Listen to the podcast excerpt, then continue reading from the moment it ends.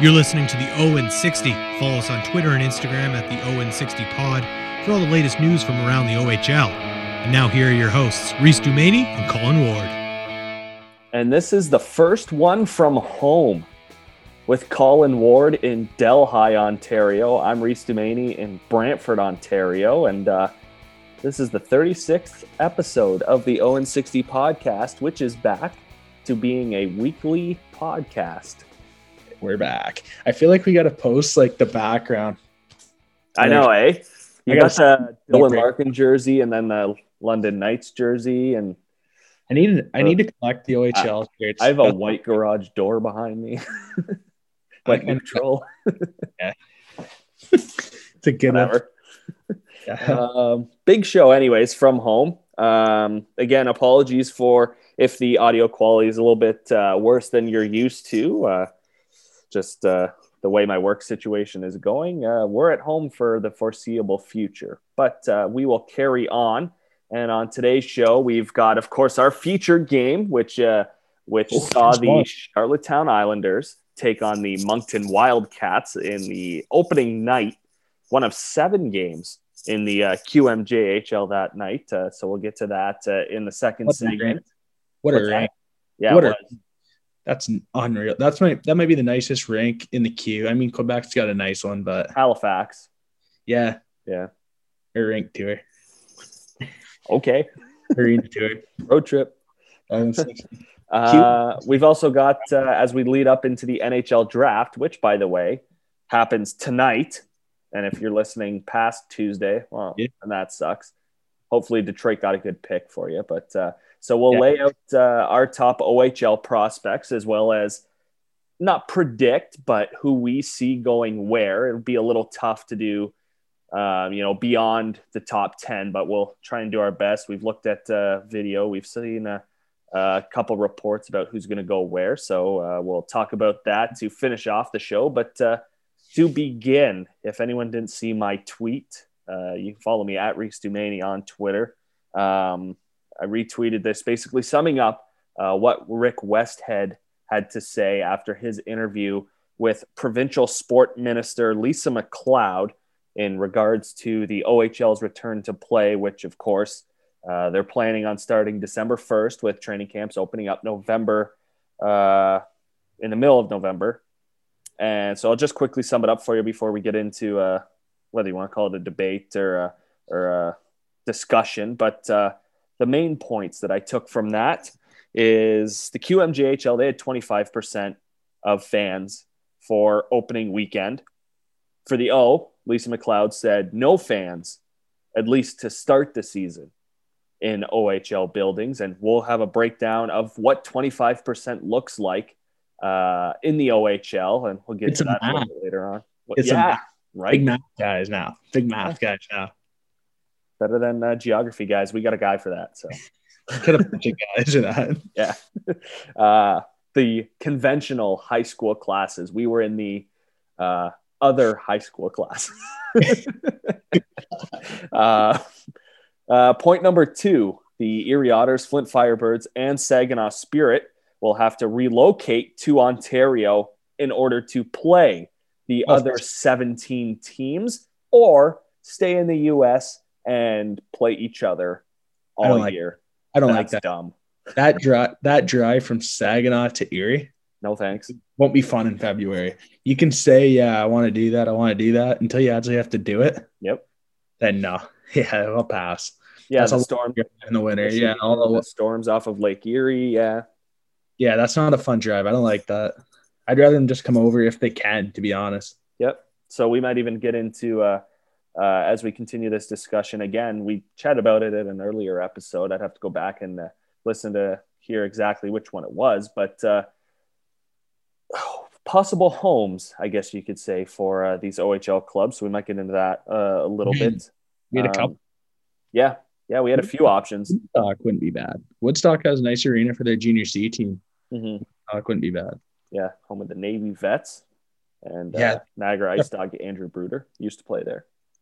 Hey, shout out. Another big point, possibly no fighting or body checking.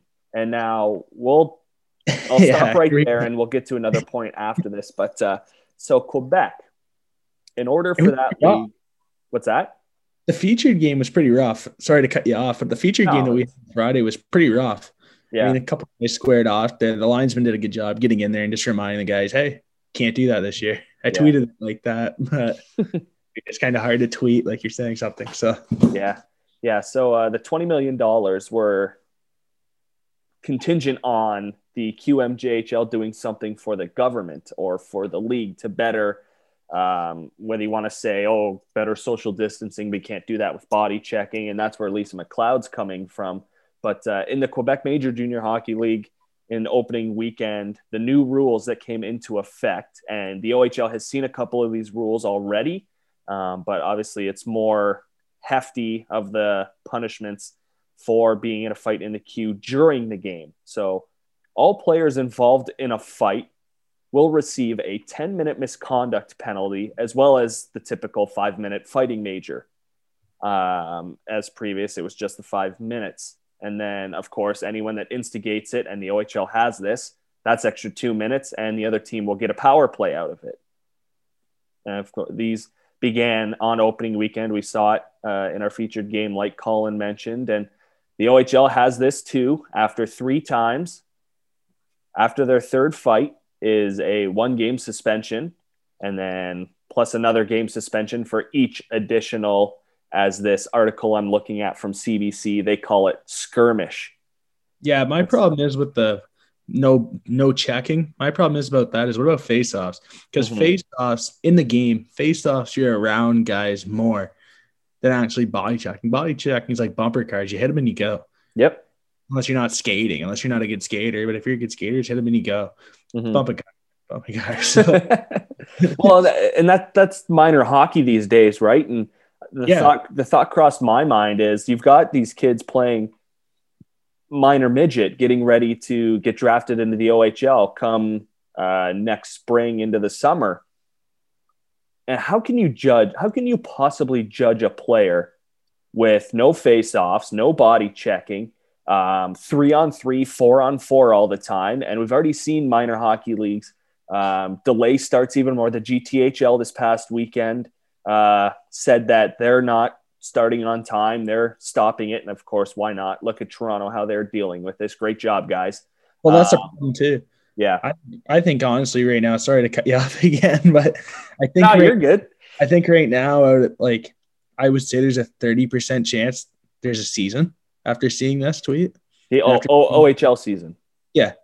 I think there's a 30% chance. I know the GTHL got postponed till January 4th. So that's tough for draft year guys because you're barely going to play. Yep. I mean, you'll probably play about 15, 20 games and it'll be like basically done your season already, which is too bad because there won't be tournaments. Nope. No. So that's too bad. I'll say a quote here quickly from Minister MacLeod. And if you haven't seen this full tweet thread, at our Westhead is where you can find it. Rick Westhead, the reporter working on this story, MacLeod says, the fact is that you can't have physical contact right now. We certainly will not be allowing people to be body checking at the moment. We are trying to contain a healthcare crisis. And those other rules don't really bother me. The fighting thing, you could have OHL without fighting. You really could. Yeah, but that's where a lot of people love when they go to games. Let's say Niagara, Oshawa. They got a rivalry. Niagara, Hamilton. They got a rivalry. Let's say London, Kitchener. Yeah. And that's what I was going to say. Like, that's the only thing. You get into those games and the historic rivalry between Kitchener and London and, you know, all the – like, Ottawa, Kingston. Like, there's going to be fights. You can't not have fights in games like those. Yeah, emotions run high. And honestly, a lot of fans that have messaged me on Twitter, I've had a couple of guys message me on Twitter about this. And I was thinking, like, a lot of them are going to miss that. Like, they brought up the points like London, Kitchener, Oshawa, and Niagara, Ottawa, and Kingston. They brought those points up saying, like, when you go to a game, when you get to see the two guys, like the two veteran guys on the shutdown lines match up, you know that why they're out there and they're going to they're hitting each other. Next time they drop the gloves, emotions run high. They drop the gloves. Yeah. The whole arenas go crazy. The fans love it. It draws everybody. I know you're trying to get out of that part of the game, but at the end of the day, fighting still should exist in our game because fans like to see that. They're paying top dollar to watch their team play, and they want to see the best quality of hockey, and they want to see guys play their role. Yep. Well, and again, with the scouting, we talked about just a second ago, team scouting for the OHL draft. If you're scouting for the NHL draft and you don't have players hitting or fighting or showing character, like that's one of the top points is they look at. That's why they meet with players, is to see what kind of character they are. Are they, I'm just going to sit in the corner of the room, listen to the coach, listen to the leaders of the team, and, be myself, stay within myself and know my role? Or are you going to be the one that stands up and, whether you're a captain or not, says, hey guys, let's get our heads out of our rear ends. Let's figure this out. Like, I'm going to get a Tilly going right now. Like, that's you like that, eh? Yeah. That's just another aspect of the game that can't be taken away. And, you start to wonder if you're trying to save the season, but how are you going to have an NHL draft if you don't have a season? Because maybe not half of the draft, but, maybe a third of it, a quarter of it, whatever. The players come from the Canadian Hockey League. Now, I know Quebec has started. They've got fighting. They've got hitting. It's the best development league in the world, CHL. Yeah, exactly. And now it's the OHL and the WHL to figure things out. And I know David Branch, he's been in contact with the QMJHL. I'm sure they have out in the WHL as well, just to see, how can we figure this out? What are you guys doing? What can we use from you that would work for us? And again, they don't have the American team hurdle, whereas in the WHL it's not as bad because there's 5 teams, not 3. Yeah, they can have their own division, and then hopefully by the playoffs there's you can play. Yeah. I think the WHL will go before the OHL does, just because Ontario with the 3 teams, you can't really have them play each other because. What about when time it gets to the playoffs and stuff? For the WHL, you can possibly wait all the way to like the finals, to be honest. Yeah. Or you can cross the border. And by then, hopefully, knock on wood, that there's a vaccine or the age is turned, hopefully, with this thing. Yeah. The WHL, they could almost do, and I know there's not 5 teams in each division, but you can almost do even number of teams. Make the playoffs, some miss. You play within your division, the playoffs, and then whether it's the conference finals or the semifinals when you have to finally start, or if the division winner, you play a tournament within your division. The winner goes on to face one team from each other division, and they do a kind of Mem Cup style. Yeah, like Q's kind of doing right now. Yeah. The only problem I have with the Q is their winner is going to have to wait a long time for the Memorial Cup. Yep. It's going to be like getting beat out in the first or second round, to be honest. I wonder how much discussion, I assume not very much discussion, went into that whole, what do you want to call it? Yeah, like that whole discussion about, you're starting 2 months later. What are my teams going to do for those 2 months waiting for you guys? Because the CHL's decided the Mem Cup date. They've already decided it. Like that was the CHL. Why didn't you wrap your season around that and have a plausible start date? And again, they could just say, hey, we'll just play 2 more months of games. Yeah, start preseason in October, then go till start in November, start a month. Yeah. A month earlier. Or play 15 more games than the other 2 leagues. Yeah, you could do that. That'd be good for NHL scouts. NHL scouts would like to get more games, and players would like that. You get more video. Yep. Yeah, so that's basically what's going on in terms of fighting and hitting, and the OHL returning possibly not. And in terms of no fans at the rinks, and we might as well get into this now, eh, Colin? Looking around at the 25% for fans in each rink. And I'll just say, again, Lisa MacLeod on this topic, I don't see that happening at the moment, saying fans in the buildings. The last thing we want is to open and then have unintended consequences that put the safety and well-being of the athletes, spectators, and others at risk. I think by March, It'll be after the trade deadline. It won't be before the trade deadline, but I think by March there'll be fans. I think it'll be 25%. Mm-hmm. Yeah. And so hopefully for the Memorial Cup, there's 50%. That'd be nice.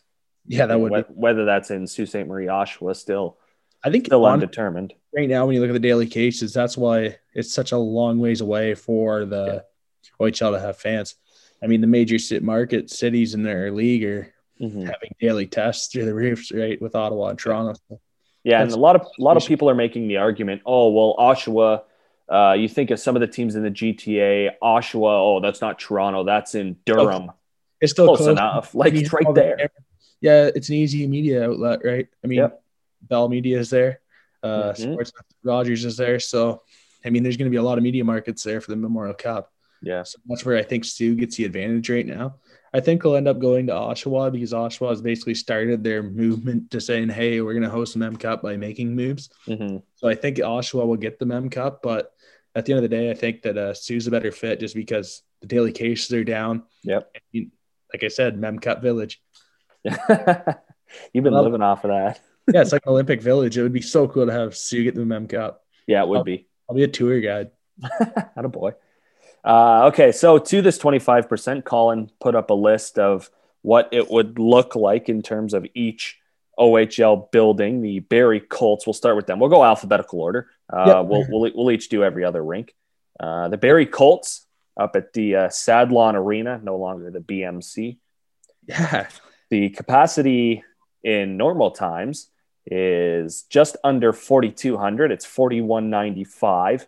And at 25% capacity is 1,023 people. That's not bad. No. That's not bad. And I'm not sure that number even includes the restaurant that's attached to it. It's seating only because I don't think the restaurants will be open for the game because of the seating. It will for like pre-game and stuff, right? Again, there will be enough room for 10 people maybe. Social distancing and stuff. Yeah. Yeah, so that really isn't too much of a factor. The Erie Insurance Arena. Nice building. Yeah, very nice building. 6,716 is their normal capacity. 25%, it is 1,679. That's a big difference there. Mm-hmm. You notice a huge difference, but I mean, it's going to be different. I feel like, well, the London Knights won't probably go there this year, but when the London Knights go there and you hear that Sweet Caroline, I'm sure they will like that, not hearing it as loud. Yeah, that's very true. Although, the new building they find, I'm sure they'll find a way to feed that in. For sure. If they find a new building. Again, the same concern for the next team, the Flint Firebirds. Sorry, go ahead. The one point I want to add about Flint is Flint has it gets very loud in there because it's a low roof type arena, low ceiling arena. So the noise gets trapped right in the middle of the ice. So I don't think I know there's not a lot of fans in here that you're going to read, but I know that it'll still get loud in there because of the venue. Yeah. Yeah, I would agree with that. The Dort Federal Credit Union Event Center. Jeez. The Dort. Yeah. The Dort.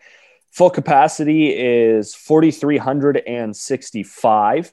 And at 25%, it would hold 1,091 people.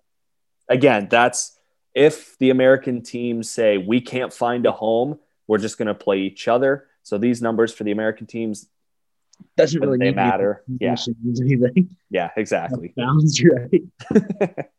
Yeah. So on the Guelph, the Sleeman Center, 4,715 is their normal capacity. With 25% capacity, 1,178 people allowing to attend the game. The one thing is with Guelph, they don't have a very good exit system in that arena. Yeah.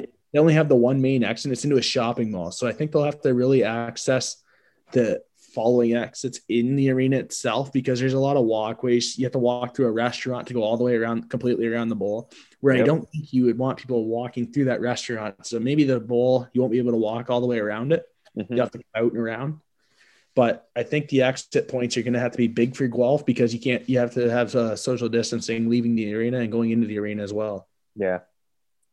Yeah, and it's right downtown, which I guess it would help area local businesses. That's the one thing about the Sleeman Center is there are quite a few of them right by the rink. So that would also be a nice economic impact on the city of Guelph. Yeah, exactly. To have Guelph Storm hockey back. The shopping mall itself in Guelph, there's not a lot there, but it's a nice area. It's a nice place to go there. There's a couple of bistros, cafes in the mall itself to just chill out before the game. Yep. Well, and that's the one thing I wanted to bring up too, is because in Brantford here at good old Linden Park Mall, you get a temperature check at the door. So I'm not sure if that's all malls. That'll be a thing. Yeah. If you think about it, if you have to get a temperature check to go into the mall, plus one to go into the arena. Oh, for sure. That's two.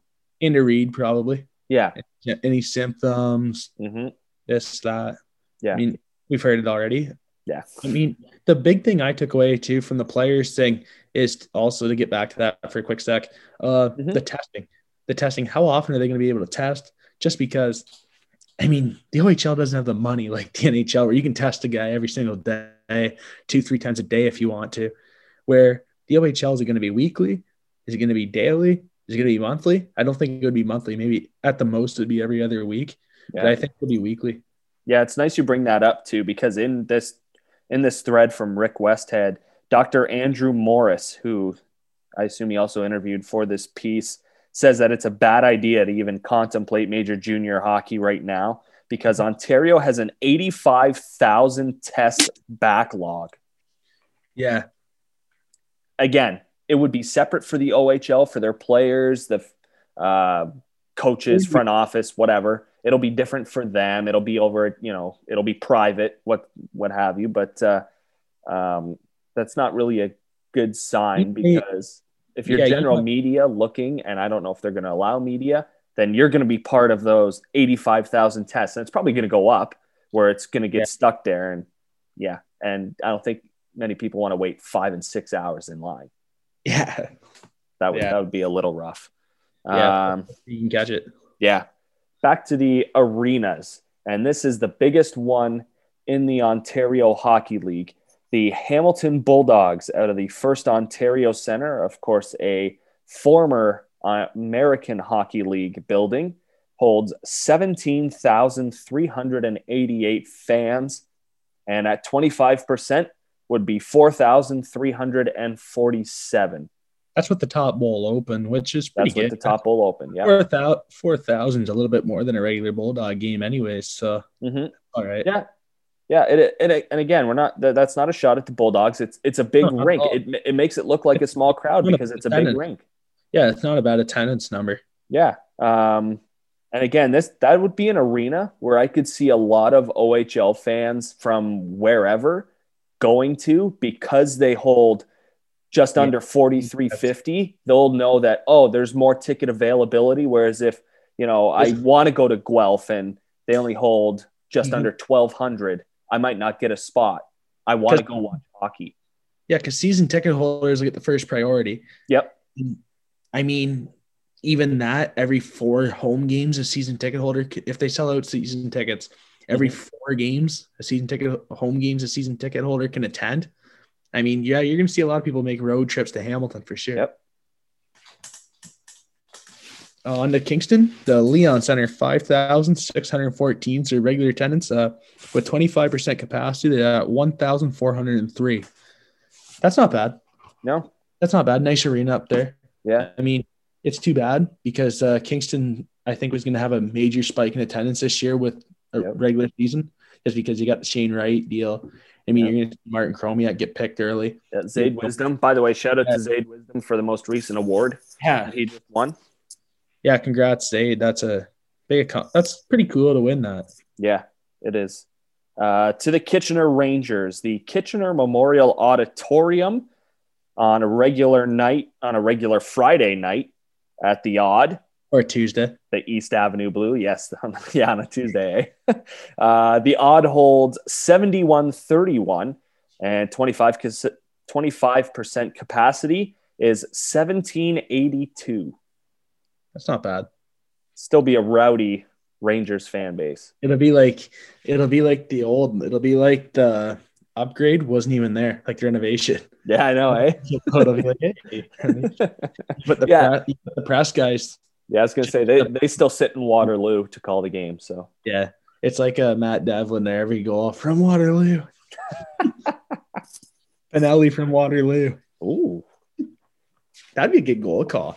By the way, guest on episode 34 if you want to go back and listen to it. On to the London Knights, Budweiser Gardens. Regular attendance is 9,036.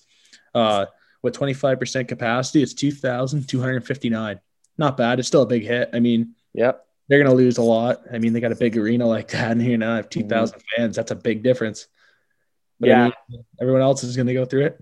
And but I mean, a big arena, you made the money before, so that's a good thing, I guess. But yeah, that'll be sold out every night. You know, there'll be 2,259 in that building every night. Yeah, I calculated it'll be every 4 games for your season ticket holders to attend. Mm. Yeah, I guess you would know that, eh? Yeah, forgot your dad had those. The Mississauga Steelheads, the Paramount Fine Food Center, by the way. Thank you for upgrading your media room food the last couple years. It was awesome. Nice arena, though. It is a nice arena. That whole complex. It's like, I like Windsor too, because you go there and you got a lot of stuff to do before the game. Yep. In Mississauga, you got the other arenas. You got like that field house, which is pretty cool. Mm-hmm. Yeah. So on a regular night, it holds 5,420, and 25% is 1,355. That's not bad. I mean, they had that for a couple games last year, so that's not bad. Yep. The Niagara Ice Dogs Meridian Center. This is a big one too. Niagara is a big one because Niagara always gets that complete sellout, basically. Mm-hmm. This is another one that's tough. Doesn't include standing room as well. 5,300. But and Niagara can hold another 100 people standing room. So yeah. The 25% capacity, it's 1,325. I mean, that's tough because I know there's a few teams in the league that just break even every year. That's another thing where I don't think the owners will be on board for a season with 25%. I know they'll make money. You kind of got to take what you get.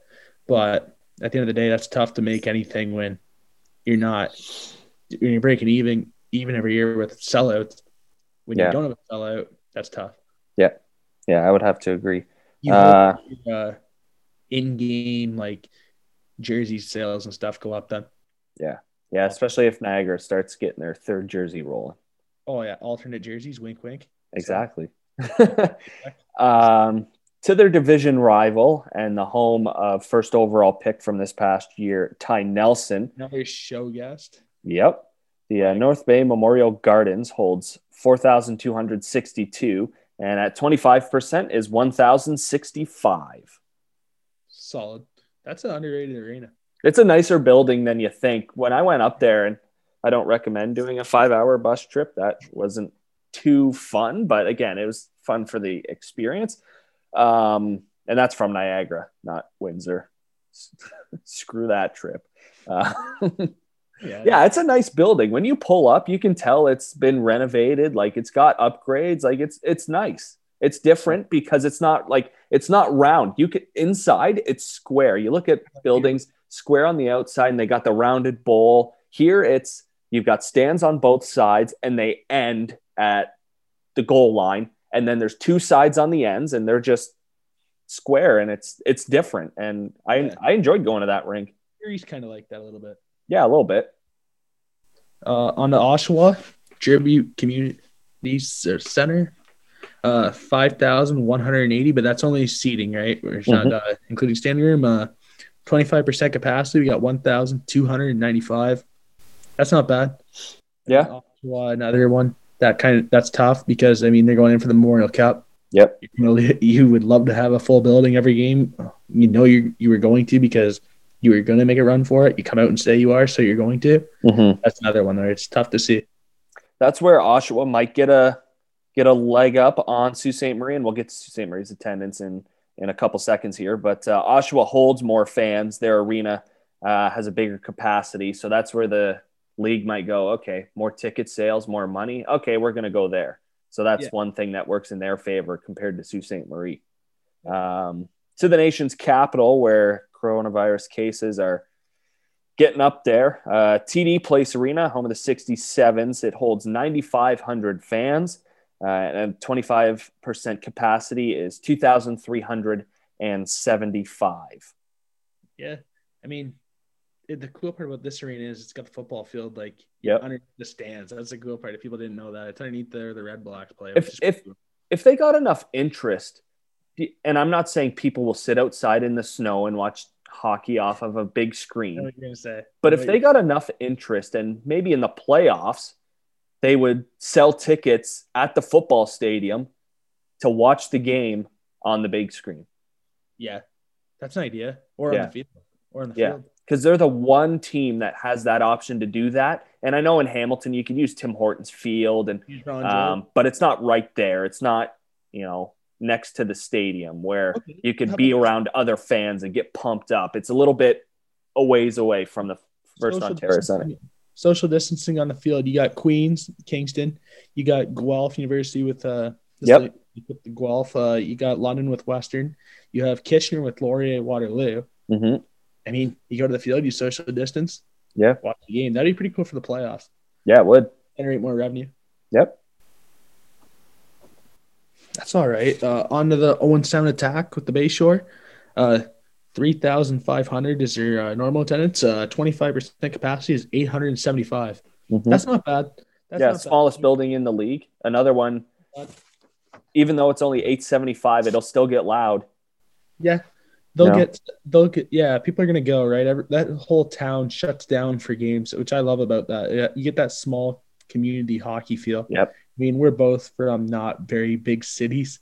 I mean, I'm definitely not. But I mean, I kind of am. I was born in Hamilton, Windsor, Cambridge. Brantford's not too big, but. I mean, going back to here, like when the junior team was a solid junior team, I mean, you had about 800 people in the arena for a junior D game at the time. I mean, that's what it's all about, that small community hockey field. I mean, I feel like Owenstown will be identical to that, which is pretty cool to look forward to. Yeah, that would be something pretty awesome. To the Peterborough Petes, which they are the second smallest rink in the Ontario Hockey League at the PMC. Regular day, 3,729 fans. 25% is 932, so just missing 1,000 by about 68. That's an arena too, where it can make a lot of noise too. Mm-hmm. Any arena with a small roof makes a lot of noise because the sound gets trapped at center ice. Yep, it's great. You get that old time feel. Yeah. On the Saginaw, the Dow Event Center, 5,000. The Dow versus the Dort. 5,527 is regular capacity. 25% capacity would be 1,381. That kind of sucks for Saginaw a little bit because their attendance, just like Flint's, had been going up in the last 2-3 years, and you know the fan base was getting bigger and bigger. Obviously, the success helps with that, but just where they're at, and Cole Perfetti, and I don't think he'll be in the NHL next year. I think he'll be back with Saginaw wherever he goes, whether it's Detroit or Buffalo or wherever. He will be back, and that sucks for Saginaw Spirit fans because that building in the playoffs was pretty wild to see. Yeah, for sure. Even though it was just on TV. Yeah, it was great. Yeah. To the Sarnia Sting, and we'll talk about arena situations with the American teams coming up and possibilities with Sarnia being right there at the Progressive Auto Sales Arena. On a regular night is 4,118. With 25%, it's 1,029. That's not bad. Mm-hmm. I mean, that's not standing room either. There's lots of standing room there. Yeah, I know they have a community thing from parking. The parking, they have the $2 extra on tickets. I know that goes to the free parking. So really, you're just paying $2 for parking. Yeah. But I know they have a fund. So hopefully, there's a lot there that they can use to get through the season as well. Yeah. On to another Memorial Cup bid team, the Sioux Greyhounds, GFL Memorial Gardens, great arena, 4,928 regular, 25% capacity, it's 1,232. That's not a bad. Nice arena, it's a great arena there. So. Yeah. Yeah, the only thing that maybe works for Sioux is it's high. The roof's high, like it's not one of the low buildings. Like, I don't know what that has to do with social distancing. Probably nothing, but noise. That's I know. So again, they fall short of Oshawa in terms of attendance, but not in terms of COVID-19 cases. So if it even matters at that time. Yeah, exactly. the Sudbury Wolves, the Sudbury Community Arena, on a regular night, 4,640, and with 25% is 1,160. Solid. I mean, it would have been bad if it would have happened last year. Yeah. At this time, COVID, because the whole Byfield experience, no one would have got to experience him doing greatness up there in Sudbury. So that's kind of tough, but hopefully they can get on and get a season going and get the 25% in here soon. Yep. On to the last but not least, Windsor Spitfires, WFCU Center. Normal night is 6,450. 25% capacity is 1,612. I mean, great arena, great market up there. Yep. That's going to hurt as well. I mean, it's tough to see. But, I mean, at least it's something, right? It's better than nothing. Yeah. Yeah. So that's a breakdown of what 25% capacity looks like around the OHL. And the discussion continues. We got to take a break. We'll come back afterwards and talk about the featured game. Hockey is actually going on out east, so we'll get to that. Charlottetown took on Moncton. I've still got our predictions. I've still got our keys to the game, our Captain Obvious keys to the game. So we'll go through those. We'll break down the game, tell you what we saw, and Colton Ellis. Wow. Yeah. Big save. You liked him. Oh, yeah, I tweeted about it. I'm excited about that. Yeah. So we'll get to that game coming up next here on the ON60 podcast. This is the ON60. Follow us on Twitter and Instagram at the ON60 pod for all the latest updates and news from around the OHL.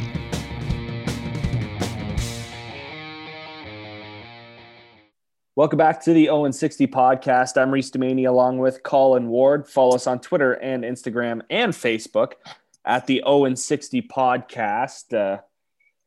Hockey was back this past weekend out east in the Quebec Major Junior Hockey League. And because we hadn't done a featured game in God knows how long, we thought we would pick one of them from opening night and have a little bit of fun with it and start covering some hockey again. So we chose the Moncton Wildcats hosting the Charlottetown Islanders. And now before we break it down and everything and give you what we thought about the game, let's go back to last week and run through our predictions of the game. And I just got them written down here.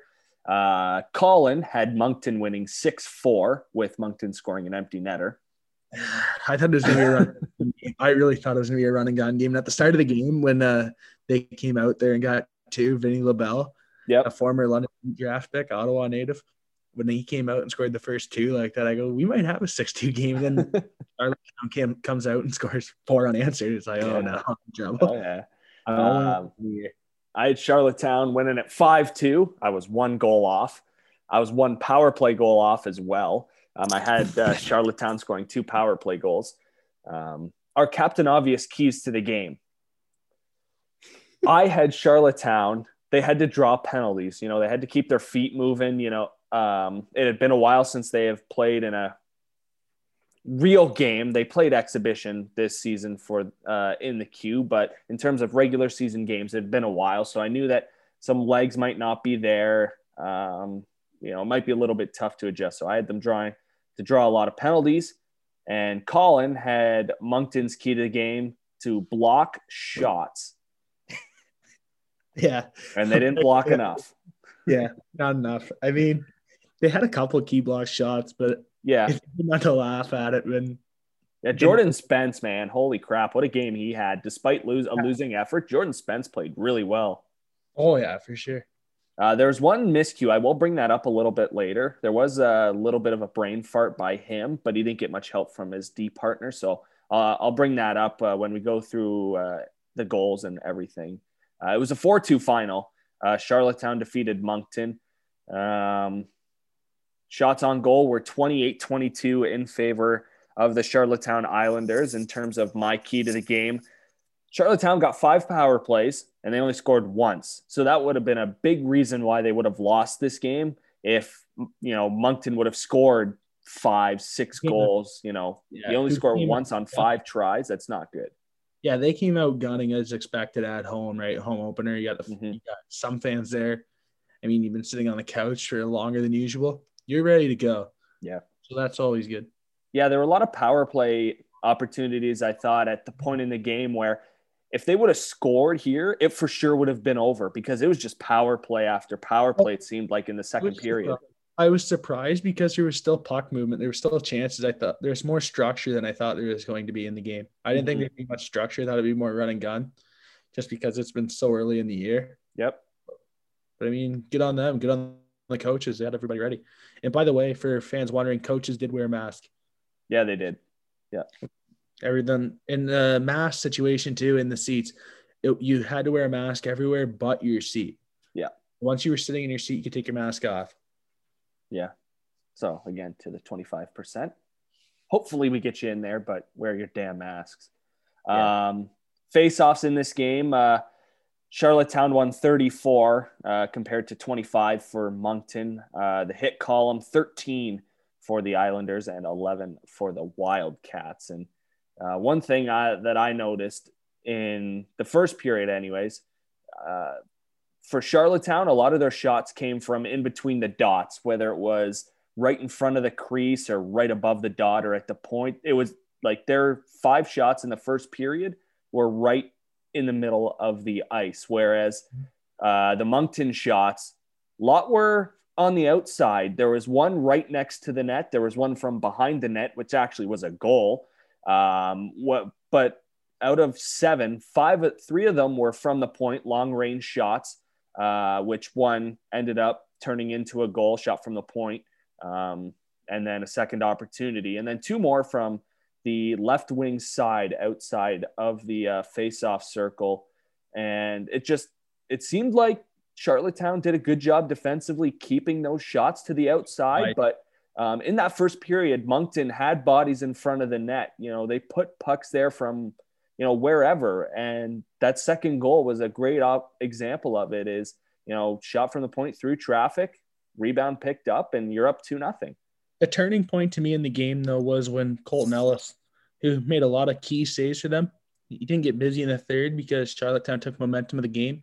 But when Moncton had halfway through the game in the second, so halfway through the period, they had momentum, Moncton did. And I mean, they were all over Charlottetown. And I mean, Colton Ellis made a couple big saves.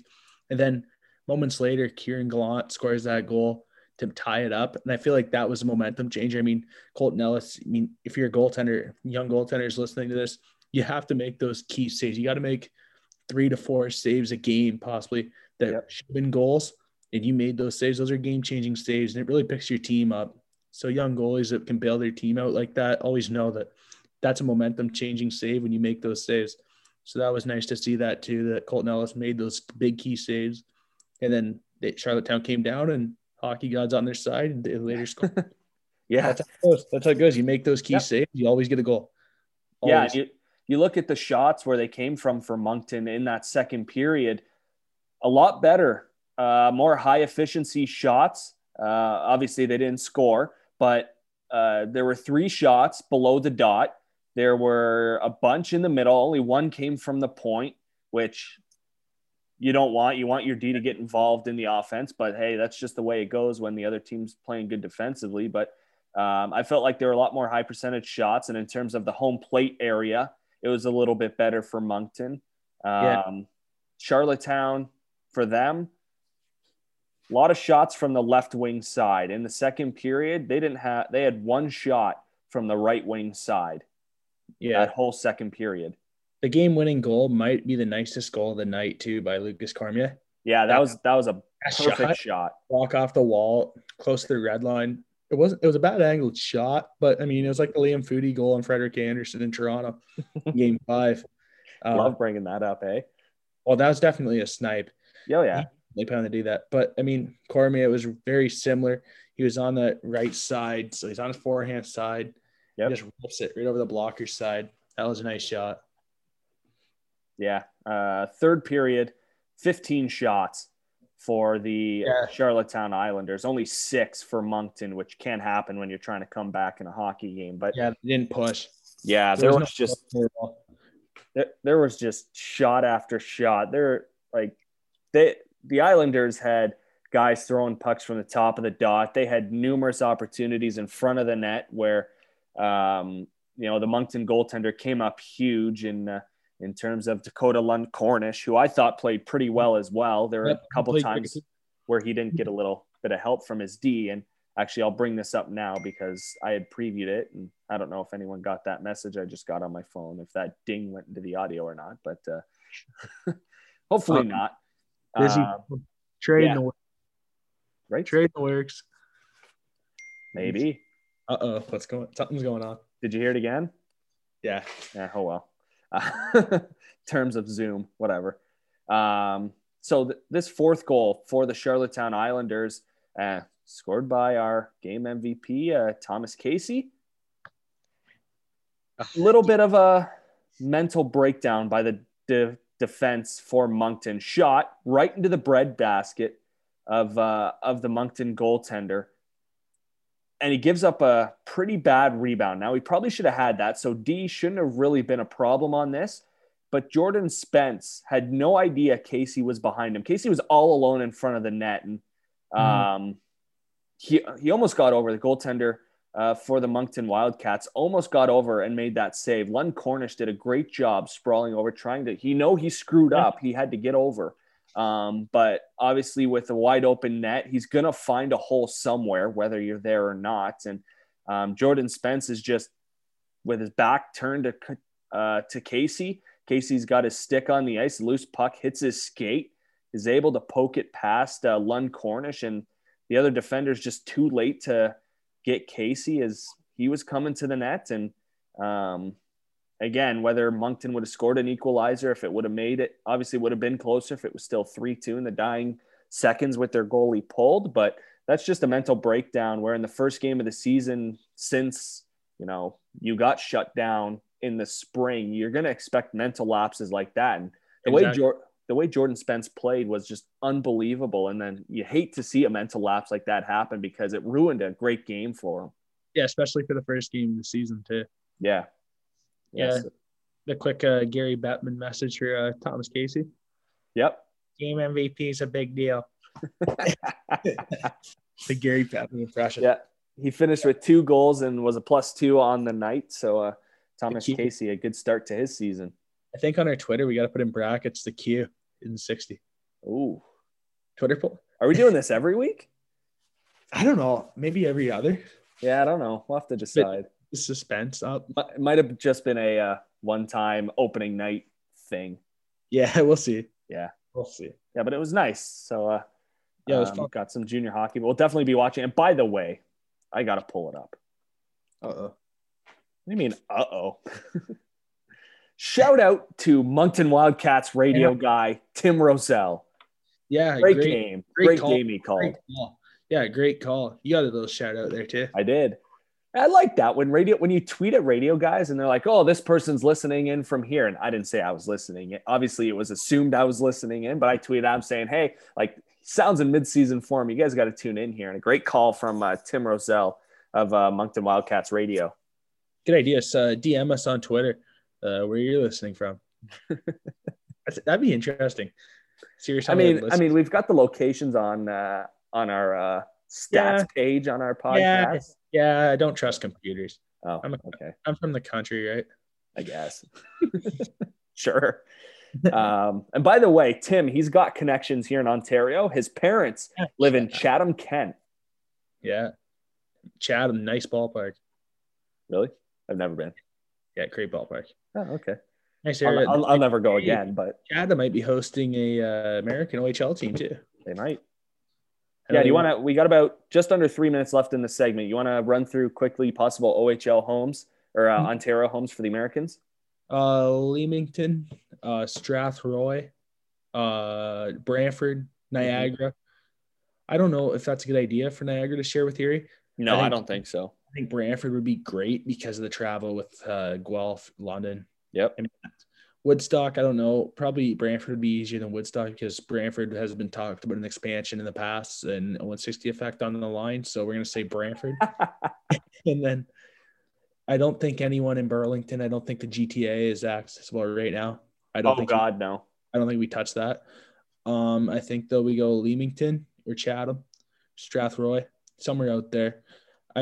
Leamington, I believe, is the affiliate with the Flint Firebirds. Yeah.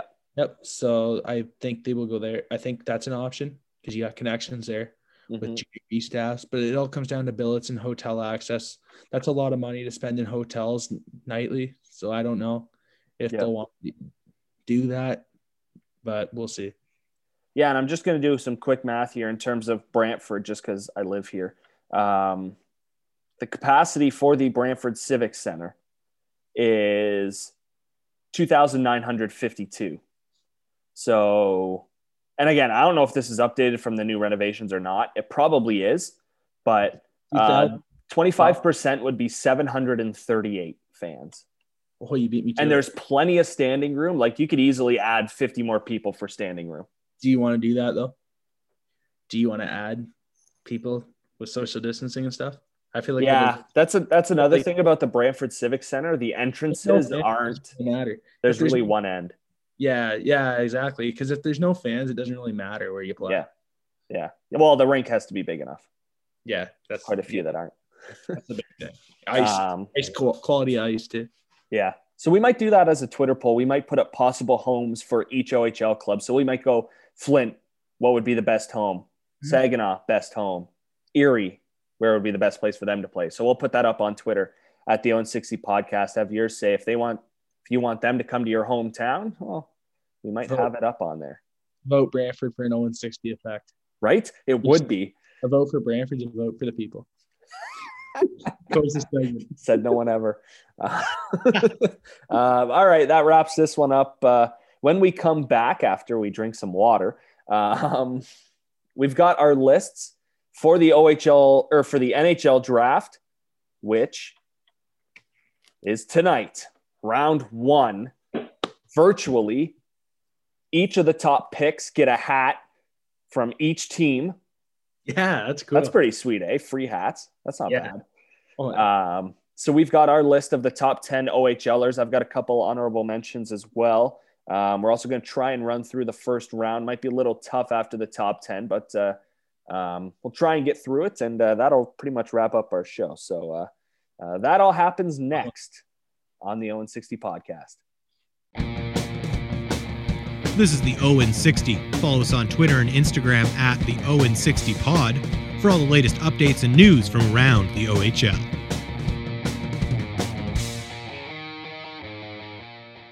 Welcome back to the ON60 Podcast. I'm Reese Dumaney along with Colin Ward, and final segment of this week's show gets you ready for the NHL draft, and we're going to run through who we think is going to go where, and we're not scouts by far, but we've seen highlights of these guys play as much as we could find, and this is kind of what we're basing off of that and other mock drafts that we have seen, so we're kind of going all over the place with these, but in terms of OHL draft eligible players, we're going to start with that. So we've got our top 10 draft eligible OHLers. I've got a couple honorable mentions as well, so you could give me 12. But so Colin, we'll start with you. Who's the top spot for your OHL draft list?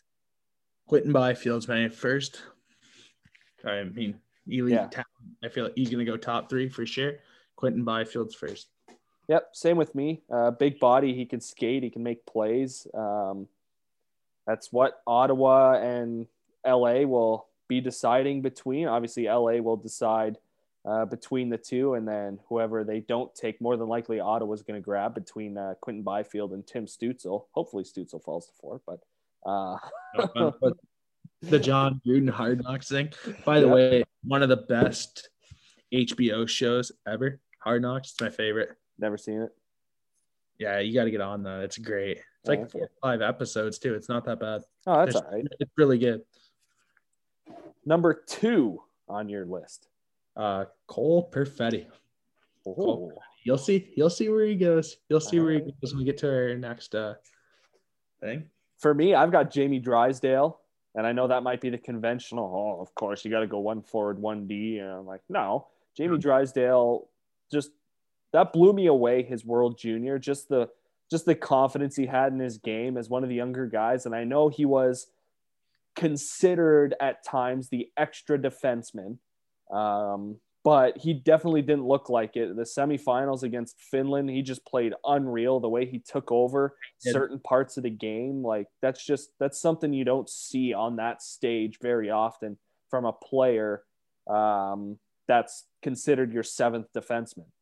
Great moments are made with great opportunity, Reese, and that's what he had there. I love that, even though it's an American quote. Hey, that's our new feature game thing. The great moment, great opportunity, play of the game. Ooh, I like that. I'm writing that down. That's our new feature thing. Well, yeah, we got the hockey movies. The great moment. Great opportunity. Yep. Moment of the game.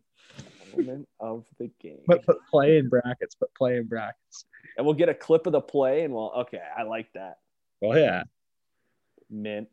That might be the great moment, great opportunity pick of the draft, Jamie Drysdale. Yeah, exactly. Again, he's rumored to be one of those names, and there's a lot of names that that Steve Yzerman's going to go over with him, and, well, we'll get to the other names, but he's one of them for sure. Yep. Number three, Jamie Drysdale. And that's him, didn't have to go far. Yeah. Number three for me, it's Marco Rossi. Yeah. Again, he's like Drysdale. He's not the biggest. He takes over games. He gets points. That's all he does. He was part of a winning culture in Ottawa, and I think that helps. Yeah, very good defensively. I saw him play 2 or 3 times this year. I forget. Mm-hmm. We've been to a few games this year. I mean, I remember watching him, and I just thought, you didn't really notice him much, but he was so good in the defensive end, like retrieving pucks, winning puck battles, which is huge to winning games. So to me, that's what stuck out watching Marco Rossi. Well, and I saw you saw the same article too, right?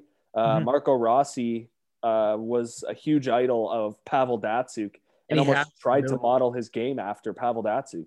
You see that ability in the defensive zone for sure. 100%. When you see him in the defensive zone, he's got that hunched over looking for the puck all the time, as I kind of reacted. But yeah, you always see him like always in the play, looking to intercept pucks, pick guys' pockets. Mm-hmm. And he's so shifty in the defensive zone, getting in spots, meeting guys to spots, which is very impressive. Yeah. Number four for me is Jack Quinn. Jack Quinn. Big guy, very big guy. I like that about him. That's a big quality that Jack Quinn has over a lot of these other guys. When you look at Perfetti and Rossi, he's one of the bigger guys. When you look at Byfield, he's one of the taller guys too. But Jack Quinn, when you can use your size to your advantage to do so much with the puck in terms of passing and just getting around guys is unbelievable. And Quentin Byfield, obviously on another level when it comes to that, but Jack Quinn definitely has some, or if not most of the same attributes that Quinn Byfield has, not all cause he doesn't, but yeah, but he has the ability to take games over. Yeah. Yeah. Him and Rossi are pretty nice duo there. For me, that's where I've got Cole Perfetti at number 4. Cole Perfetti is, again, you've seen him the last 2 years. Anyone that's watched the OHL has been very impressed by Cole Perfetti, as I have. And I can't get over the size of this draft class, how talented they are and how short they are. When we get to like the full draft thing next year, you're going to see that a lot of players, their size and their points, you're going to get a good talented player anywhere from 4 to 15, you're going to get a good player. Yep. And number 5, mine's a little off the board, but I'll start with you. Mine's Marco Rossi. Yep. Marco Rossi. Mine Great. 5. Yep. Uh-oh. Should I guess? John Meshock. I was going to say that. Yeah, I've got him there. And I wish we could have seen him with Jan Yannick. That would have been just unreal. He would have been ranked so much higher, I feel, if he was playing with Jan Yannick. Yeah, he goes top 15 to 20 if – yeah. Maybe now he goes 15 to 20, but he goes top 15 with Yannick. Does Arizona go get him? Yeah, I think – Jan Yannick's property of the Coyotes. Yeah, I think Colorado. Colorado? Yeah. Get a guy to have there with Ranton and McKinnon. Yeah. Shifty guy. Yep. Points up. Number six. Six is Jacob Perreault. Sarnia Sting. Yeah, I like what I saw from him in the three games I saw him play this year. I liked him. Yeah, for me at number six is where I have Jack Quinn. Yep, that's respectable. Yep. Player. Seven. Ryan O'Rourke. I thought you'll see where I have him going to next time around. I think a lot of people there on the show kind of think we got him going. You might. Right. I've got Tyson Forster at number seven. Solid. I have him going in the second round, first pick to Detroit. Yeah, Tyson Forster definitely put his name on the map in terms of at the top prospects game. I lied. I don't have him going to Detroit in the second round. You'll see. Wow. People will hear next segment. Number eight. I have Tyson Forster. Oh, wow. So now you know where it's going to go. You know, it's hilarious. Number eight, I've got Jacob Perreault. Yeah, we just switched. Yeah. That's what's going to happen, though. I feel like on our draft list, we're going to have, like, similar picks. Yeah. Oh, yeah. Which is fine. We got to speed things up probably anyway so we don't go 3 hours. Yeah. Number nine. Ian Misak. All right. Number nine for me, it's our boy. Luke Evangelista. Hey, in the background. Yeah. I got a tape on the back, 14 Evangelista. Get customized. What do you mean? No, but all the guys we had on our show, I gotta get the t-shirts printed up and just hang it up like a raft or something.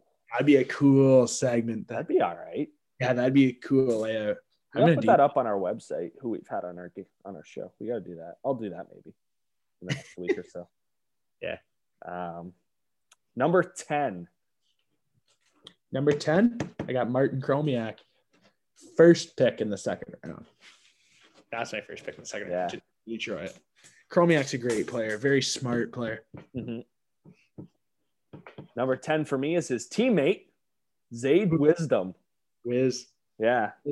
And I know him. I know people would say Kromiak and, he's, way better than Wisdom. That very well may be, but I just think Zaid Wisdom, the way he played this past season, despite being and a lot of the Frontenacs they were under the shadow of Shane, right? Because everyone, 15-year-olds in the league, we got to see how he performs. Does he live up to expectation? And, all the Frontenacs had to deal with that, whether it was Kromiak or Wisdom or Callens. I thought Zaid Wisdom definitely separated himself from the conversation in terms of one of the leaders and one of the elite talents for the Kingston Frontenacs. Yeah, he took that step up. Yeah. All right. I got two honorable mentions. We'll start with yours. Who are your two? All right. I got Luke Evangelista and Jaromir Pitlick. I liked his game. I liked his game when I saw him this year. Mm-hmm. Underrated. Yeah, he definitely going to add to Donovan Marie's chances. Donovan's playing. The Dawes were close to, though, to my list as well. Yeah. Yeah. For me, I wanted to get in a goalie, so I got a Nico Dawes. Yep. As an honorable mention. Again, just everyone saw the season he had and made the World Junior team and just played unreal this year for a Guelph team that wasn't too good, especially after the trade deadline. So he's one. And then two is Jean-Luc Foudy of the Windsor Spitfires. Nice. Nice pick, yeah. He's going to get picked. He'll get picked earlier than you think just because he got those ties. Yep. He's got the other ties. I know a lot of teams like that. Mm-hmm. Yeah. Yeah. And there were a couple other close ones. Antonio Strongis, despite having a down year this year, I still think he looked good.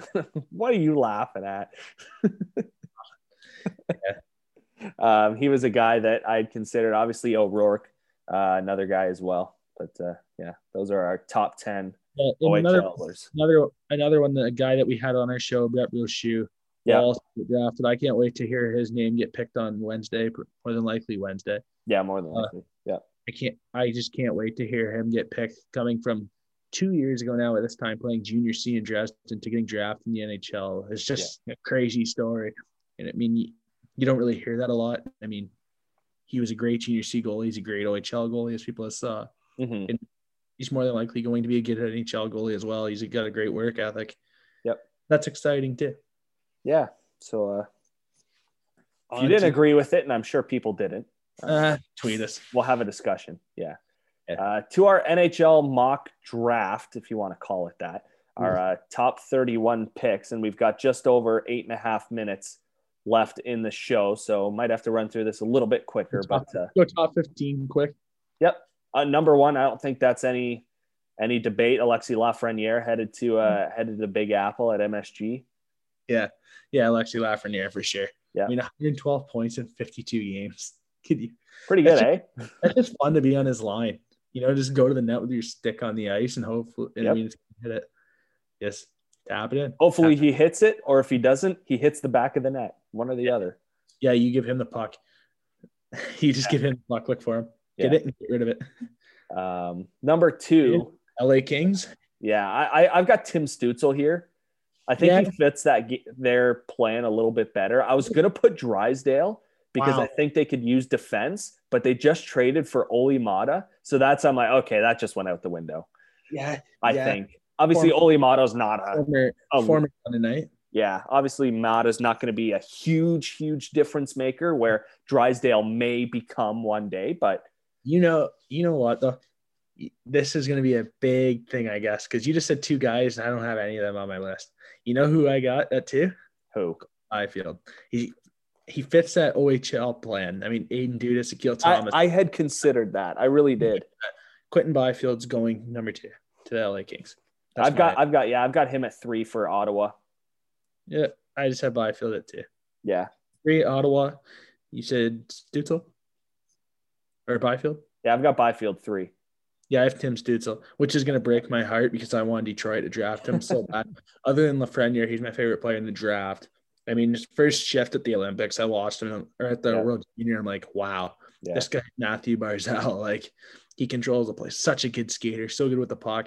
Mm-hmm. I mean, you saw how Lucas Reichel did and Petrichka did on his line with him at the World Juniors. They looked unreal. I mean, he's such a good player. He'll go three to Ottawa. Yeah. Ottawa can't pass up on that. Oh, God, no. If they do, then holy crap. Detroit's going to have a party. Another 2018 type draft for Detroit. Mm-hmm. It's a great draft. Great draft. Jonathan Berggren right now is lighting it up in Europe. Yeah. Yeah, even Philip Zadina had a great year in Europe, even though he's injured now. Yeah, he's really good. Yeah. Number four, the Detroit Red Wings. Yeah. This is a tough one. Who do you got? Do you want me to go first? Yeah, you can go first. I got Alexander Holtz. Detroit needs a goal scorer. I love him. Oh, he's got a great shot. Hey, you got the best players in the draft at three, but the best pure goal scorer in the draft, you take him at four. Mm-hmm. Alexander Holtz. I mean, like I've been saying all week, it's like a fastball. It's like a hard throwing pitcher. Yeah. That's a goal scorer, in my opinion. I mean, a hard throwing pitcher, they're going to get out there and get Ks. Goal scorers and to go out there, shoot the puck, create scoring chances, and score goals.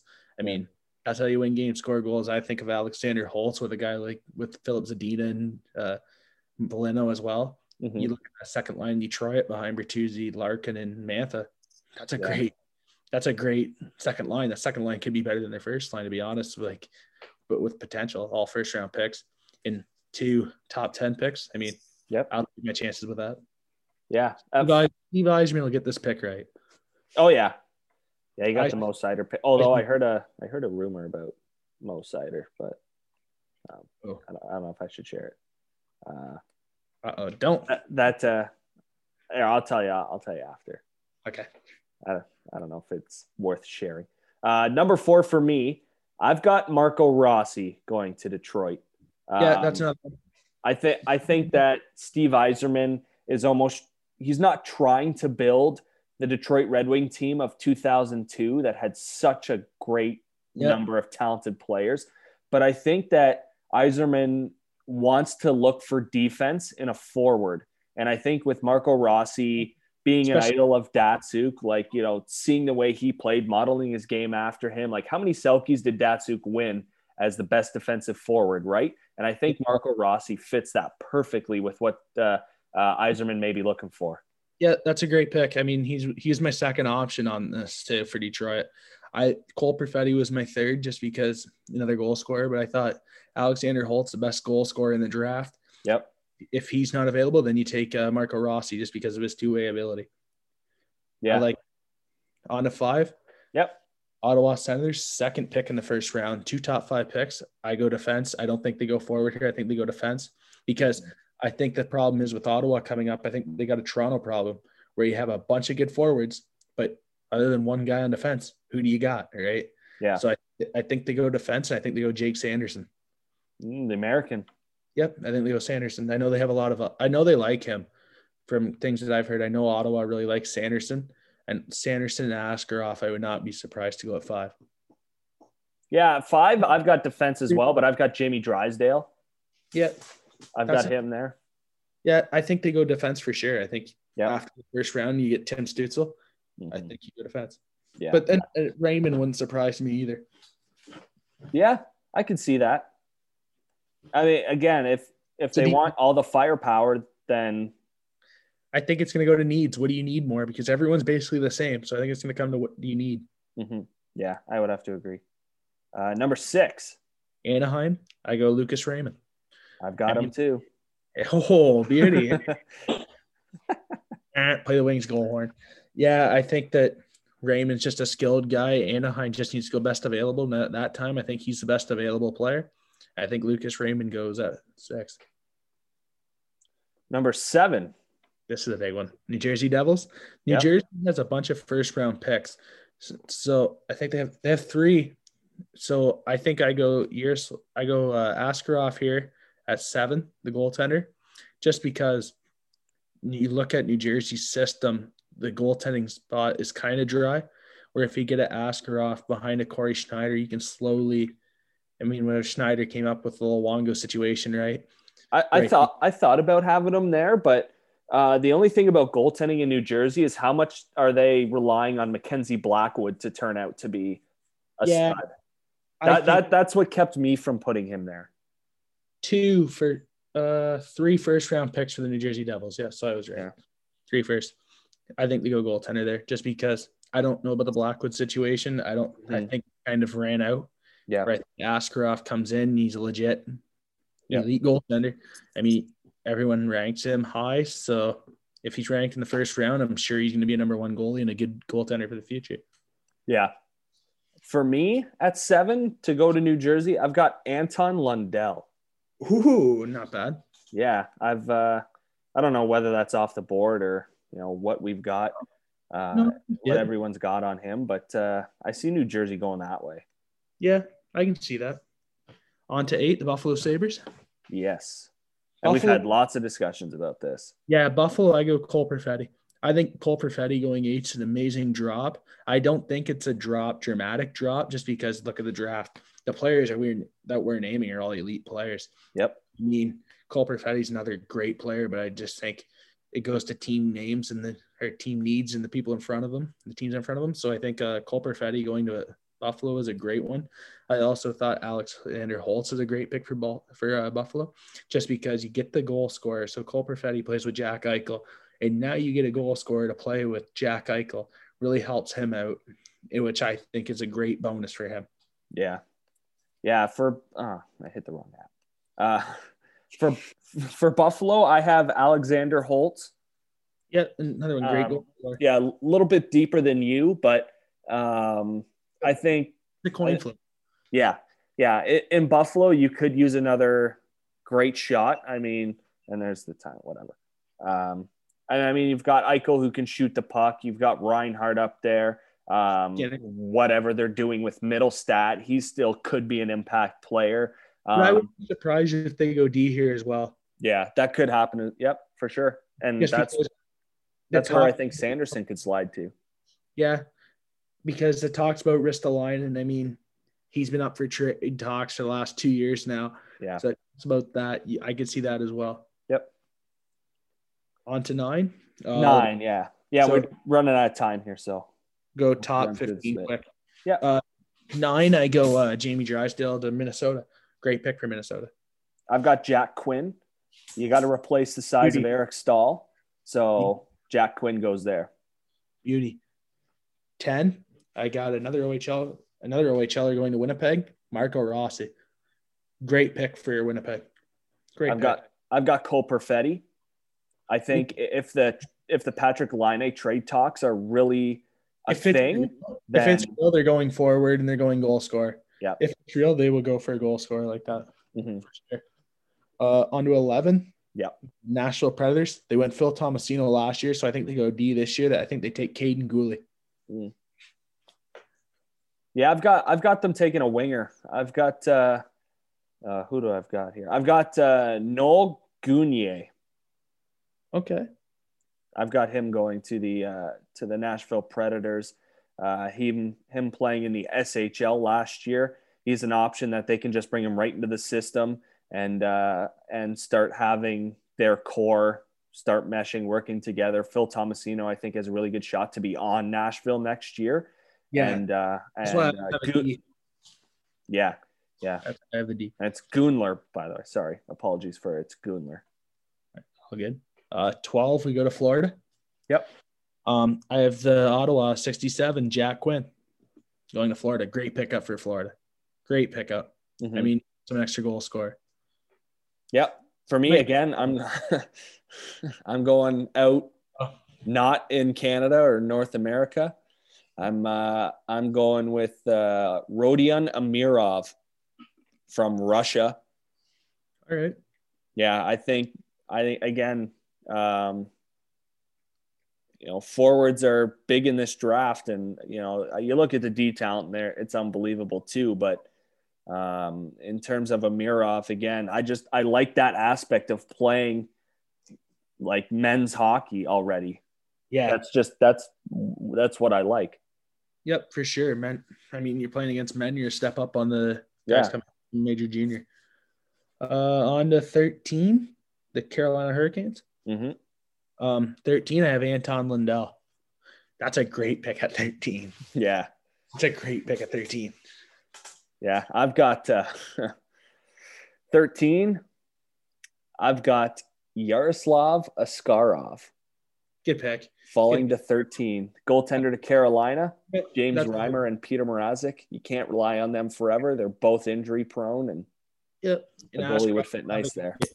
Askarov having a good men's league there too to end the season. Yeah, that's 14. Edmonton Oilers. Seth Jarvis. Great, another good pick at 14. Yeah, I mean, the more I saw this, I go like, if you pick in the top 20, you are getting a great player. Yep. There's another one. Who do you have at 14?